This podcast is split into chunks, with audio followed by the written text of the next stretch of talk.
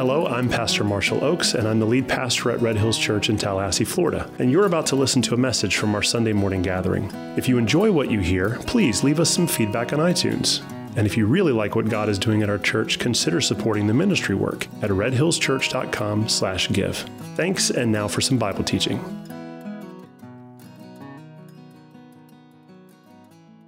Okay, if you've been with us for a little while, you know that at the beginning of this year we started a Bible reading plan.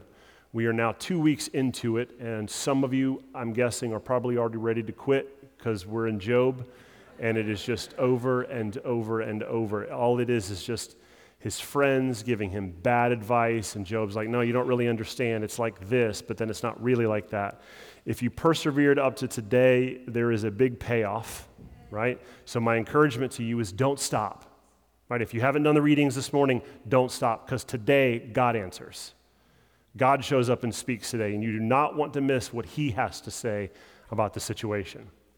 But I say that because as we're starting this year with Bible reading, I don't want you to not just stop. I want you to, this morning specifically, consider your Bible reading routine. Now, two weeks into this, some of you may have already started picking up on this. If you're a veteran in church, you understand the importance of this. But there are a couple things you need to consider when it comes to your Bible reading routine. First of all, you have to consider when you're going to do it. Because if you don't actually pencil it into, into your calendar, this is going to be like one of those um, New Year's resolutions that by February 1st you're going to forget about. But then you'll pick up again on January 1st of next year.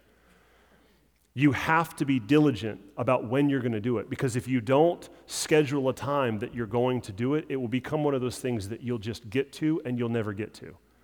So either pick in the morning or pick in the evening. Let it be the first thing you do. When you wake up in the morning and you open your eyes, don't grab your phone and see what your friends are doing on Facebook.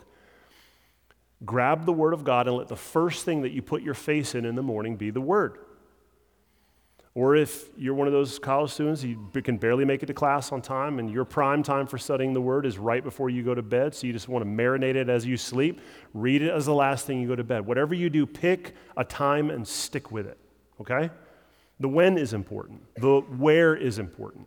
Where you do this reading is important, okay? Because if you're doing it in a common area where people are constantly coming and going and asking you questions, your train of thought is going to be broken and you're not really going to be able to um, immerse yourself in what you're reading.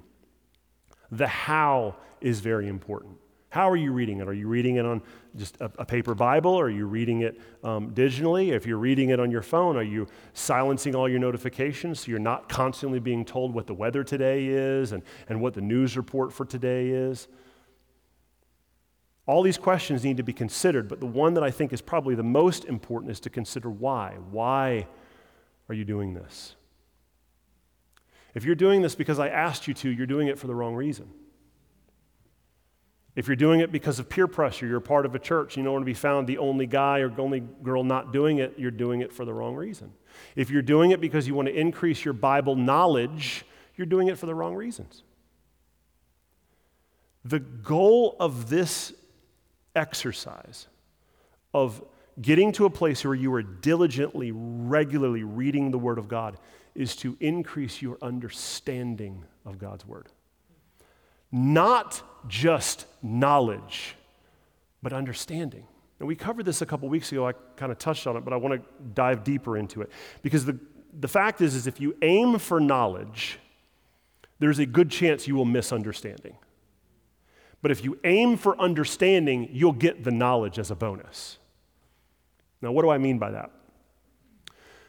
I mean that as you're going through the exercise of reading God's word regularly, you should be pausing frequently and trying to summarize what you read to see if you're actually understanding it. That's what I'm talking about. There should be a litmus test in, in, in that little private time of you reading God's word to actually see if what you're doing is just, man, I got to get through it because I got something else I got to get to or something else I'd rather be doing. Or if you're taking the time to really consider that what you're reading, you're understanding.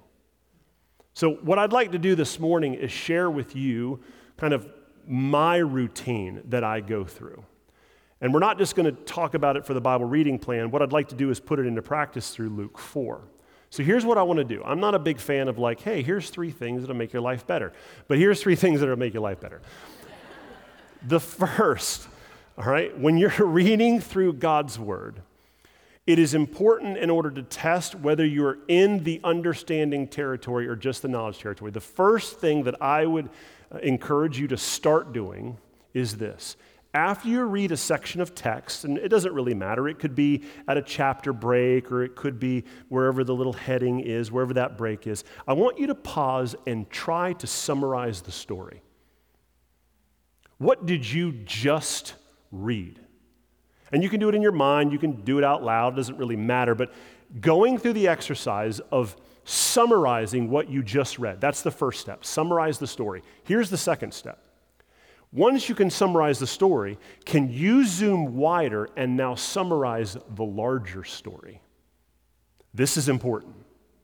Because most people are comfortable with the idea of summarizing the story. Okay, that's, that's reading 101, I got that. But the next step of starting to summarize the larger story, what I'm talking about is become, becoming familiar with the recurring, recurring themes throughout the Bible. As you're reading through this story, and you're starting to realize, man, like this story about a barren woman, the, the, the theme of barren women, it's everywhere. And all of a sudden, this theme of barren women, it starts being associated with Israel. Now we've got not just a barren woman who, who can't produce life. Now we've got a whole nation who's been entrusted with God's word and they can't produce life. You see what I'm talking about? This theme of king that runs all throughout Scripture. The idea that Israel's convinced, man, if, if we just had our own king, things would be better. And then they got a king, even though they already had a king in God, and things didn't get better. They actually got worse. There was two entire books written about how bad it was to have kings. And that's actually what we're going to study this year, which I'm really excited about because there's nothing more fun than studying the book of Kings in an election year. We're going to have a really good time. But as you go through this, can you not just summarize what you read, but can you summarize the larger story? And then the third step, and this is the one that we don't like doing, but the third step is can you summarize what you just read requires of you? Now, this goes along with the memory verse that we've been studying this week Deuteronomy 10 12 through 13. And now, Israel what does the Lord your God require of you? So, these are the three things that I think are important. As you're reading through your Bible, can you summarize the story you just read? Can you summarize the story you read in the context of the larger story? And can you summarize what it requires of you? And the goal is to get to a place where you can summarize it in your own words. Because if you're only reproducing and saying what you read in the words that you just read, you, you're probably in knowledge territory. But once you can hear something and start repeating it or summarizing it in your own words, now, now you're in understanding territory. So, in order to put this to practice, to show you how this works, I'm going to use Luke 4 as our example for today. All right? So let's get into it. We're going to start in Luke chapter 4. We're going to read verses 1 through 13, and then we'll pause.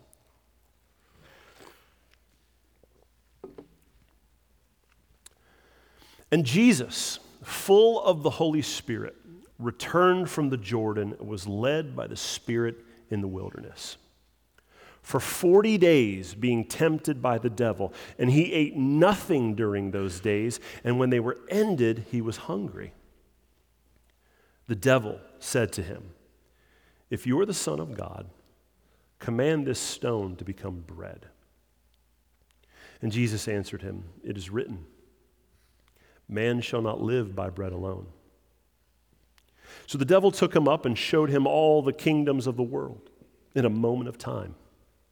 It said to him, To you I will give all this authority and their glory, for it has been delivered to me and I give it to whom I will.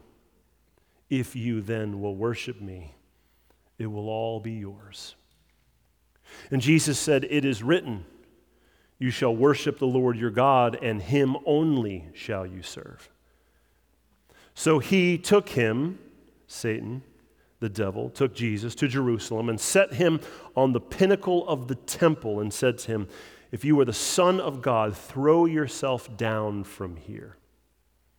For it is written, He will command His angels concerning you to guard you, and on their hands they will bear you up, lest you strike your foot against a stone. The devil is quoting Psalm 91 right there. Jesus answered him, It is said, You shall not put the Lord your God to the test. And when the devil had ended every temptation, he departed from him until an opportune time. Let's pause. The first question we need to ask is can we summarize the story? Well, the story is connected to the story at the end of chapter 3 when Jesus gets baptized. After he gets baptized, the Holy Spirit leads him into the wilderness. But to get some understanding of this, I want to show you a map on where this probably took place just so you can get your heads around this idea. So, we're going to start showing you a world map. We're going to zoom in right here on this area in the Middle East, right in Israel. And I've highlighted a couple locations for you. This is not just for this section of the story, but for everything we're going to cover in Luke 4 today. There's a couple regions you need to get familiar with if you're going to understand the geography of Israel as you read the New Testament. After the Romans came in, they kind of split the country up. There was no northern kingdom, southern kingdom like there was during Kings. There's these regions. The south is Judea. It's named after Judah, and that is where the tribe of Judah had their land during the time of Joshua. So you've got the region of Judea, that's down here in the bottom, and in Judea is the capital of the country, Israel, Jerusalem. That's where most of that's where the temple is located, that's where a lot of activity is happening when it comes to the religious practices. As you move a little bit farther north, you've got this middle region called Samaria.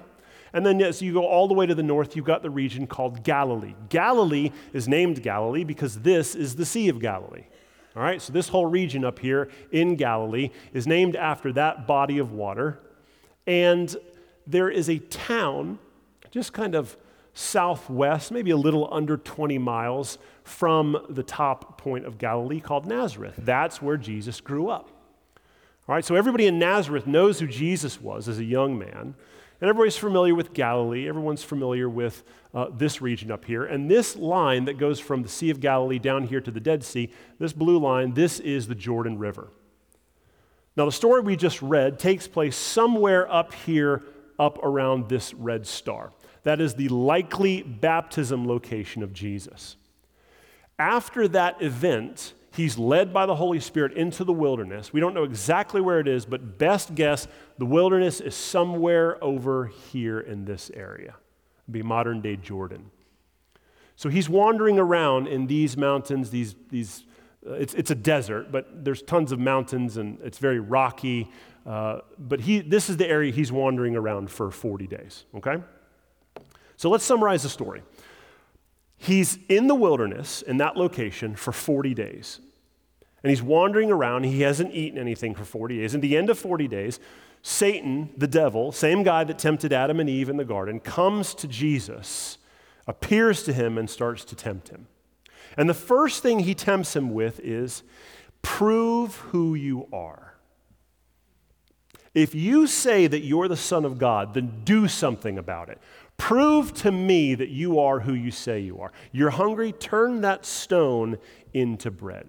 Now, it's important to understand that the early church understood this encounter in this story as something that actually literally happened. Okay, this isn't Aesop's fables. This isn't like a parable. This is an actual event. The actual entity, the devil, Satan, shows up to the man Jesus Christ in the wilderness and tempts him. And the first thing he says is, Prove to me that you are who you say you are. And Jesus responds with Scripture. Scripture he responds to is from Deuteronomy 8 3. Man doesn't live on bread alone. Essentially, I'm, I'm not going to take your test. So the first temptation, Satan or Jesus uh, responds to the temptation with Scripture. Then Satan responds with another temptation. Satan says, All right, I know what you're here for. I'm familiar with the prophecies all through the nation of Israel. I know that there's a coming king. I know that there's a descendant of David. I know that you're him. And I know that you're here to rule. He didn't understand exactly how it was going to happen, but he knew what Jesus was there for. And so he said, Over these years, I have garnered all the support of all the nations. I'm kind of the big deal around here. When I got kicked down here to earth, I started rallying support, and I kind of run everything down here. I'm the prince of the power of the air. All of these kingdoms you see, they're mine, and they're mine to hand over to whoever I want. So if you want the power you came here to get, whatever path you're supposed to be taking to get there, you can shortcut it if you want. You don't have to do whatever it is that you're going to need to do to convince Rome that you are who you say you are and you're going to run the nations. All you got to do is just bow down and worship me, and I'll give you what you're looking for. The temptation was essentially a shortcut. Worship me, and you'll get whatever you want. And Jesus responds with Scripture, Deuteronomy 6:13. You're only supposed to worship the Lord. Not worship anybody else. No shortcuts. Now, at this point, Satan He's probably frustrated because he's being defeated with just pure scripture. All right? So, what Satan does is he uses scripture, he distorts it in order to try and convince Jesus to sin. And this is what he says He says, If you love scripture so much, I know scripture as well as you do, and scripture says something in Psalm 91 about his angels guarding and protecting you. So if you really trust Scripture so much, I'm going to put you at the toppest point here in Jerusalem. I want you to throw yourself off and let the angels save you. If you really trust Scripture so much, prove it. Jump, trust God that He'll save you. That's what this temptation is all about manipulating God's Word to fit your own purposes. And what does Jesus do? He answers the temptation with more scripture. Deuteronomy 6 16. Now, Satan has no victory, so he flees, and essentially that is the story summarized. Now, the next question, once we've moved past the summary of the story, what is the summary of the larger story? How does this story fit into the larger story of Scripture? Well, it mirrors two colossal failures of humanity. The first started in the Garden of Eden when Satan came to Adam and Eve. Adam, the son of God, according to the genealogy that we just read in Luke chapter 3, he's God's created son here on earth, and Satan comes and tempts him, and Adam fails miserably. And the interesting thing is, the way that he failed was because Satan came and distorted Scripture. Is that really what God said? Oh, well, what he meant was this I can reinterpret that command for you so that it suits your purposes and you can get what you want. So, this event, you've, you've got the larger story Adam failing at a temptation from the devil. You've got Jesus here succeeding in a temptation from the devil, overcoming temptation. But then you've got another really pinnacle point, and it doesn't have to do with just one man, it has to do with an, an entire generation of mankind named Israel who, when they, were flee, when they were set free from Egypt, they wandered into the wilderness, and it was a trip that was only supposed to take a couple of days. But because they failed their temptation in the wilderness, they wandered for 40 years. Their tests were about food, about who you're going to worship, and are you going to test God or trust God? You find you, you, this, is the, this is why we're doing this exercise. Because it's so easy to just stop at the first summarization. Can I summarize the story of what I just read? But now we got to get into the understanding territory. What does this story have to do with the larger context? What this story has to do with the larger context is that Adam, God's son, failed. Israel, which was called God's son in Deuteronomy 1:30, they failed, and now we've got God's son showing up doing battle toe to toe with Satan himself, and he doesn't lose. But the question is, how does he not lose? This larger story of Jesus being a better Adam, a better Israel, a better human, conquering his adversary and doing it with Scripture, what does this require of us? It requires a mastery of Scripture. That's what it requires. The story is fascinating.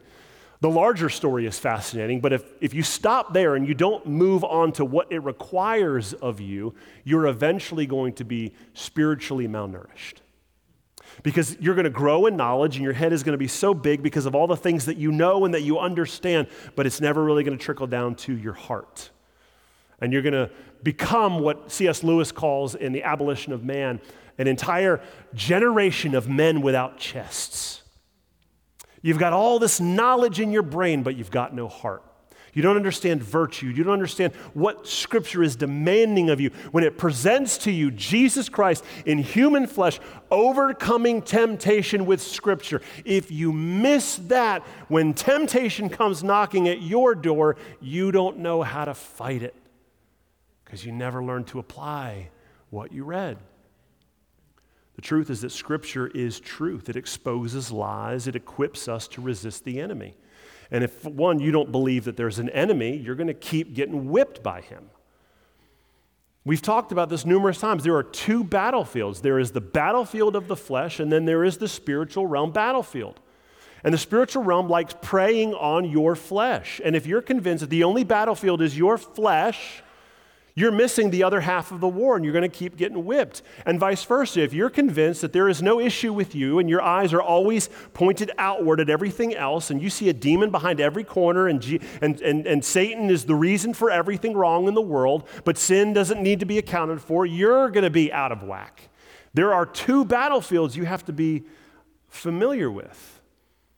But both of them, the weapon is Scripture.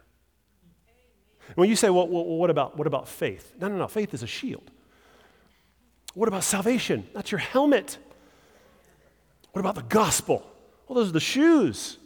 The weapon is Scripture. And if you don't know it, you're running into battle without a sword. And where's the battle? The battle's all around you. The battle is everywhere. The battle is in church. The battle is out of church. The battle is in the car on the way to church. The battle is in the car on the way to work. The battle's at work. The battle's in the classroom. The battle's everywhere you look. And if you don't have your sword, when temptation comes knocking, you don't know how to defend yourself. And you're going to be a sucker. Now let's continue with this. Luke chapter 4, pick up verse 14. It says, Jesus returned in the power of the Spirit to Galilee, and a report about him went out through all the surrounding country. And he taught in their synagogues, being glorified by all. And he came to Nazareth, where he had been brought up. And as was his custom, he went into the synagogue on the Sabbath day and he stood up to read. So he gathers together, kind of like on a church service, and someone stands up and reads some scripture, and he stands up. And the scroll of the prophet Isaiah was given to him, and he unrolled the scroll and found the place where it was written. This is Isaiah 61, verses 1 and 2. And he reads out loud The Spirit of the Lord is upon me, because he has anointed me to proclaim good news to the poor, and he has sent me to proclaim liberty to the captives and recovering of sight to the blind, to set at liberty those who were oppressed to proclaim the year of the Lord's favor. And he rolled up the scroll and gave it back to the attendant and sat down, and the eyes of all in the synagogue were fixed on him. And he began to say to, them, Today in Scripture, today this Scripture has been fulfilled in your hearing. And all spoke well of him and marveled at the gracious words that were coming from his mouth. And he said, excuse me, they said, Is not this Joseph's son? And he said to them, Doubtless you will quote to me this proverb Physician, heal yourself. What we have heard you did in Capernaum, that's a city just north of Galilee, do here in your hometown of Nazareth as well. And he said, Truly I say to you, no prophet is acceptable in his hometown, but in truth I tell you, there were many widows in Israel in the days of Elijah when the heavens were shut up three years and six months, and a great famine came over the land. And Elijah was sent to none of them but only Zarephath in the land of Sidon, that's outside of Israel, Gentile territory, to a woman who was a widow. And there were many lepers in Israel in the time of the prophet Elisha, and none of them was cleansed, only Naaman the Syrian, another Gentile. When they heard these things, all in the synagogue were filled with wrath, and they rose up and drove him out of the town and brought him to the brow of the hill on which their town was built, so that they could throw him down the cliff. But passing through their midst, he went away. That's a fascinating contrast to what we see in verse 14 and 15 when we see Jesus return in the power of the Spirit of Galilee, and a report about him went out through all the surrounding country, and he taught in the synagogues, and he was glorified by all. Interesting. So let's summarize the story. The story is after the wilderness, Jesus goes into Galilee. He crosses back over the Jordan River. He travels around the Sea of Galilee, the surrounding cities, and he's teaching in the synagogues. And in some of the cities, he was very successful, so successful that everywhere he went, people were glorifying him. But he went to a town near Galilee called Nazareth, his hometown, and in that hometown, he wasn't very successful. And this is where the story gets interesting. Because he goes into this synagogue and he's handed Isaiah's scroll and he turns to the place where it prophesies about him. This is a prophecy that had been given 700 years before by the prophet Isaiah. And now Jesus is here on the scene, showing up in the synagogue, fulfilling this prophecy live. And he reads it. And the moment he reads it, everyone marvels because they know what this prophecy is. The prophecy is the Spirit of the Lord is upon the Messiah. When he shows up, good stuff is going to happen. People are going to be set free, blind eyes are going to open. He's going to proclaim liberty to the captives, he's going to set people free. Oppressed people are going to be not oppressed anymore. It's going to be amazing. When Messiah shows up, it's going to be awesome. And the people are listening to him reading a scripture, and they're saying, Yeah, I'm down for all of this awesome stuff Isaiah said is coming our way. I like the good blessing stuff. I like when the Bible talks to me about blessings and things that are going to come my way. In fact, I've been hearing about all the good stuff you've been doing in the other cities of Galilee, all surrounding the region. And so everyone gets excited and they start marveling because Jesus is proclaiming good stuff. But that's not the only thing Jesus is proclaiming, is it? Jesus is proclaiming freedom, but not freedom on your terms. He's declaring salvation and blind eyes being opened and healings but not on your terms, not on your timetable, not the way that you would have prescribed it. And so when he starts declaring this, the congregation is like, Yeah, I'm all for that. Let's have you do the things you did in Galilee here in Nazareth. And Jesus says, No doubt you're going to start asking, Hey, physician, heal thyself. Hey, prophet, do what you did in Galilee here in Nazareth. But then Jesus starts interpreting the scripture. And what he says is this stuff is going to happen, but not in this town. And the reason why it's not going to happen in this town is because what you want is the good stuff, but not me. What you're interested in is the blessings that come from the prophecy, the healings that you're hearing about up in Galilee, but you don't want the other part of the message, which is turn from your sin and repent. Stop doing things the way you used to do. Start following God's ways. You don't want to change, and therefore you're not going to receive the blessing. And then we move into the larger story. The larger story here is that Nazareth is actually a picture of ancient Israel during the time of kings. Now, I'm going to go into the story too deep because we're going to get there later in the year. But during the time of the kings, Israel was guilty of wanting God's blessing wanting to be the chosen people, wanting to have fertile crops and rain coming down, and wanting to have stockpiles of, of gold and, and, and overabundance of everything. But the one thing they didn't want was God. They want, to, they want his ways and they, they want his blessings, but they don't want the message. They don't want him as king. And that's primarily the issue. You can't show up to church and expect that you're going to get all the blessings that you hear about in the Bible with no obedience to the covenant. And so, what Jesus does is he references the larger story and he says, Nazareth, this hometown of mine, it's just like ancient Israel in the time of Elijah and the time of Elisha. The whole nation was filled with non believers, people of the covenant that were non believers. And so, what happened when Elijah came into town and he wants to uh, pour out blessings, when Elisha shows up and he wants to pour out blessings, there were tons of lepers to be blessed. There were tons of widows who needed help, but none of them were found in Israel because they didn't have the faith. They didn't actually want the covenant and to obey God. And so, what God did was He sent the prophets outside of Israel and started ministering to the Gentiles. And Jesus said, That's the exact same thing that's going to happen in this town. I know what you want but you're not going to get it. What's going to happen to you is the same thing that happened in the time of Elijah and Elisha.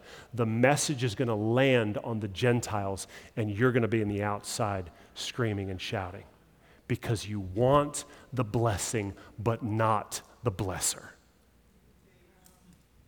You've got the prophet standing right before you, telling you what is demanding of your life, but you will only take a third of it because you like the other two thirds of doing things your own way. Now, what does this require of us? I'd say that it requires us to consider how are we going to receive the scripture that we read. If the first half of Luke is an invitation to read scripture, if Jesus is constantly hammering scripture, scripture, scripture, you need to know scripture because it's your weapon. You got to know it. When you get in there and you read it in your daily Bible reading, the next step here, what, what, what does this require us? It requires us to consider how are we going to respond to what we read. So the encouragement for the church today is read your word, but then consider how you're going to respond to it because we're given two different synagogues here, right? In 14 and 15, we've got a synagogue who rejoices when they hear Jesus' message. And we've got another synagogue here in verse 28 that wants to kill Jesus when they hear his message. So the question we have to consider what, what is required of us? We have to consider when we hear God's word and we start digesting it, digesting it? Will we feel the conviction of God's word? Will it bring us to our knees? Will it bring us joy like it's intended to, like the first synagogue? Or are we going to chase Jesus away because we love our lives and we love this world? And we like some of his message, but we don't love all of his message. We like our own words more than we love his words. We love the things of this world more than we love the things of his kingdom.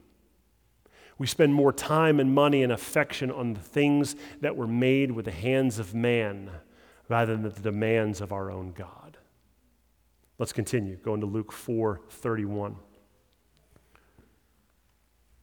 He went down to Capernaum, a city of Galilee, and he was teaching them on the Sabbath. And they were astonished at his teaching, for his word possessed authority. Man, nobody's preaching like this guy.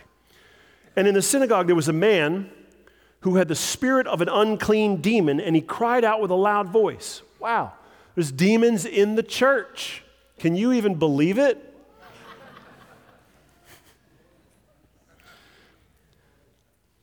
Verse 34 Ha! What have you to do with us, Jesus of Nazareth? Have you come to destroy us? Because I know who you are, the Holy One of God. And Jesus rebuked him, saying, Be silent and come out of him. And when the demon had thrown him down in their midst, he came out of him, having done him no harm. And they were all amazed and said to one another, What is this word? For with authority and power he commands the unclean spirits, for they come out.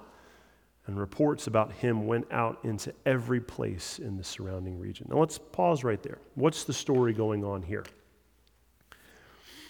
Jesus is continuing to teach in the synagogues around Galilee, and his teaching is stirring up demonic activity in the church. This isn't like out in the street, this is like during the service. Demonic activity. Demons don't want Jesus preaching what he's preaching, and so they start making a big deal. But what happens next?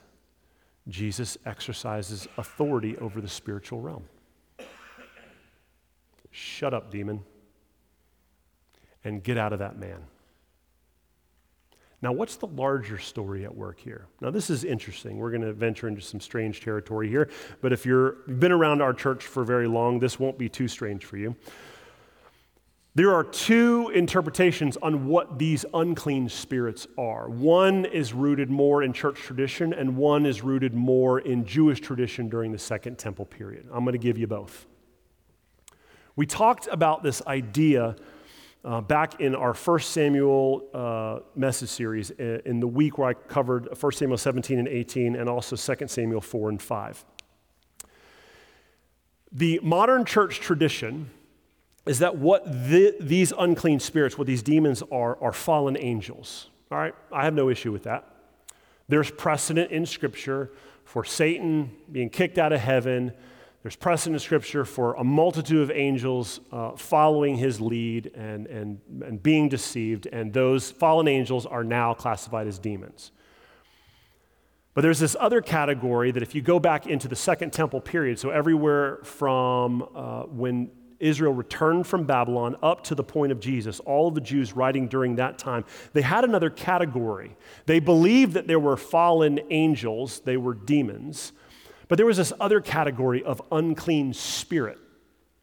And the unclean spirit was often referred to as Rephaim.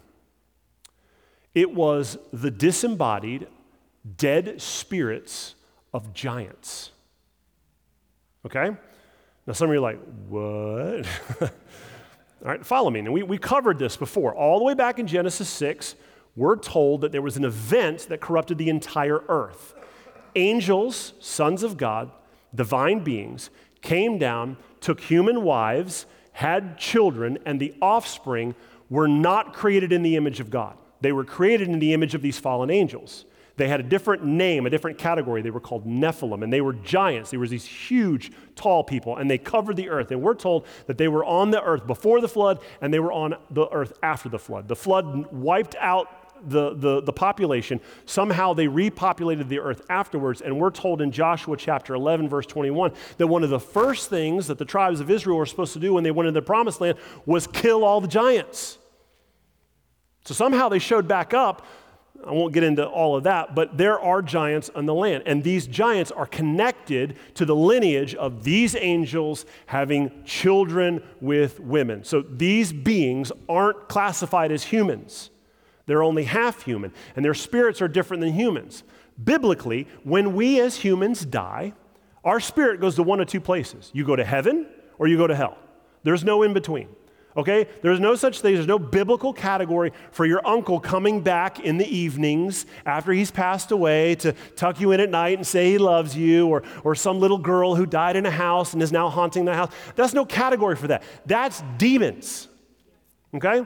Those are demons. They're masquerading as maybe people who have died, but their whole point is to sow deception so that you don't believe what God's clear word says.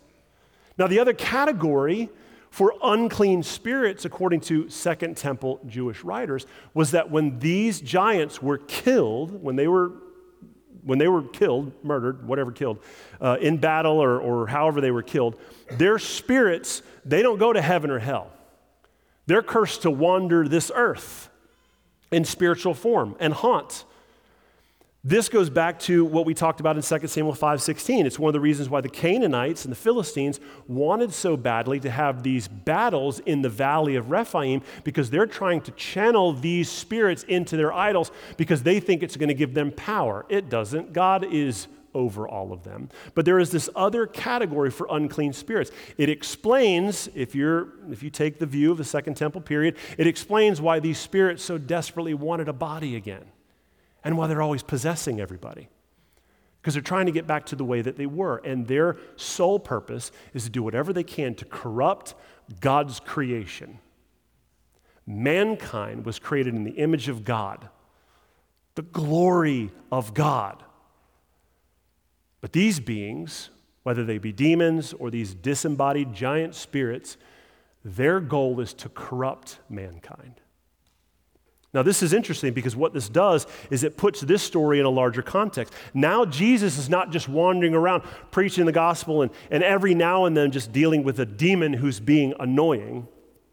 What he's doing is he's bringing the entire kingdom of light to earth and displacing the darkness that has held its hold on this earth since creation. That's the larger story. That Jesus doesn't just have a power, uh, authority over the kingdom of darkness. What the kingdom that Jesus is bringing is displacing and overcoming and literally conquering the kingdom of darkness in every corner that it wants to hide in church, in the school system, in Hollywood, in government in your house, in your phone, in all those little corners where you want the kingdom of darkness to keep hiding because you like darkness more than you like the light. And most people can't tell it because you show up to church and you look like you like the light, but there are corners of your life where you enjoy darkness. I got bad news for you. When Jesus shows up and starts invading your life, there is no darkness that will be left when he starts walking. He is here to conquer everything. Now, the next step, what, is, what, what does this require of us? I'd like to finish the story before we get to that because I think the second section summarizes what it requires of us, and that's how we'll close. Let's go to verse 38. It says, He arose and left the synagogue and entered Simon's house, and Simon's mother in law was ill with a high fever. And they appealed to him on her behalf, and she stood over excuse me, he stood over her and rebuked the fever, and it left her. And immediately she rose and she began to serve them. Now, when the sun was setting, all those who had any who were sick with various diseases brought them to him, and he laid his hands on every one of them and healed them. And demons also came out of many, crying, You're the Son of God. And he rebuked them and would not let them speak because they knew that he was the Christ. And when it was day, he departed and went into a desolate place, and the people sought after him and came to him, and they would have kept him from leaving them. But he said to them, I must preach the good news of the kingdom to God, excuse me, the kingdom of God to the other towns as well, for I was sent for this purpose. And he was preaching in the synagogues of Judea. So Jesus, here's the summary of the story Jesus doesn't just have authority over the spiritual realm, but he has authority over the physical realm too. He's not just casting out demons, he's making all things that are wrong right. He casts this fever out of Peter's mother in law. He's healing multitudes. That's the story here. The larger story is that Jesus is fulfilling the 700 year old prophecy that he quoted back in verse 18. That's the larger story. Isaiah said 700 years before this event, hey, a guy is coming that's going to do all these things. Jesus then stands up in a synagogue and says, hey, guys, I'm that guy who's going to do all these things. And then that guy goes and does all these things. That's the larger story in the context. That he's not just making this up as he goes along. This is fulfilling prophecy that has been going on for 100 years. He's proclaiming good news. He's setting, captive to the, the setting the captives free. He's healing the sick, sick, restoring sight to the blind. He's teaching the good news and he's backing it up with evidence of signs and wonders. Now, let's get to the last summarization. What does this require of us? What does it require of us to read in Scripture that Jesus has authority over the spiritual realm and the physical realm? And he's not just healing individual people, he's healing people in this room right now. Now, healing of physical ailments, but also healing you of the, of the real issue. See, some of you would say that, like, my real issue is this infirmity. And Jesus would say, that's not the real issue, my friend. The real issue is in here. And I am far more concerned with you being healed of that thing in here than that thing out here. In fact, I love you so much, I'll use that thing out here that you want healed, healing from to heal that thing in here. I'm not going to heal you in the way that you want because that's going to bring about the real healing. That's how much He loves you. That's the larger story. And I think that the same thing that happened to Peter's mother in law when Jesus healed her Verse 39, we're told that when Jesus healed her, she immediately rose and began to serve. I think that that's what's required of us. Let me summarize the requirements from Scripture in Luke 4. One, we have to digest Scripture daily. It is mandatory that right now, even today, you get on a steady diet of God's Word and you don't stop. You don't stop when it gets hard. If you thought Job was hard, wait till we go through Numbers. All right, it's not going to get easier. It's going to get harder. It's going to get harder to understand. And the first time you go through the Bible, you're going to understand maybe 30% of it. But next year, when we start it over again, you're going to start getting a little bit more. And after five years of this, you're going to start really grasping it. And it's going to be life to you, it's going to be the bread that you eat. But you got to put in the work. You can't quit when we first start. That's the first requirement. You've got to be familiar with Scripture. You've got to understand it. You've got to get on a steady diet. But once you read it, you have to respond to it appropriately. You can't respond to it with pride. You can't come to it assuming you already know what it's going to say, so you could skip that chapter this week, or, or this doesn't apply to me, it applies to this other person. I wish this person would read this. No, stop being like the eye of Sauron that's always looking at everybody else. Look at yourself. Examine your own self. Let Scripture examine you. It's your free Lord of the Rings reference for today. You've got to read Scripture. You have got to humbly respond to Scripture. But when you respond and He heals you because of what you behold, you got to get up and you got to serve others and proclaim this message. That's the takeaway. That's the summary of what is required of you. Get in the Word respond to it appropriately, and then get up and go do something about it. Now, here's the final thing. I'm going to close with this. I feel like it's really important, especially for communicators, but I think the church as a whole, to get to a place where you start becoming more proficient in being able to summarize whatever it is that you've read or digested in one sentence. I went through the pastoral candidacy process with some pastors here, and this is the one thing I told them. When you have finished writing your sermon, if you can't summarize it in one sentence, go back and try again. Because what you need is that when you sit down and you read God's word and you're going through it on a daily basis, you should be able to summarize everything you read in one sentence, fold that up in your pocket, put it right here, and during the day when you're walking around and you're grabbing your keys, you're, oh, you're reminded that one sentence sticks with you. So, if we're going to summarize Luke 4 in one sentence, here's my attempt at it Behold your God, and then tell everybody what you saw. The Word of God, John 1 tells us, that is Christ. He is the Word. So, when you're reading the Word, you're beholding Him. So, the command in Scripture to read Scripture, to understand it, to respond humbly, that is, in essence, a command to behold your God, stare at Him, become familiar with His attributes. Let Him change you.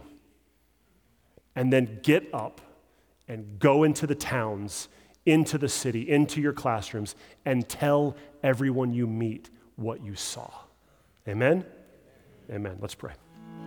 Hello again, it's Pastor Marshall, and I just wanted to say thank you for listening to this message. If you want to hear other messages or maybe find out more about our church, you can visit redhillschurch.com. From there, you'll find links to our social media pages, message archive, and ways you can support the ministry work. Thanks again for spending time with us, and God bless.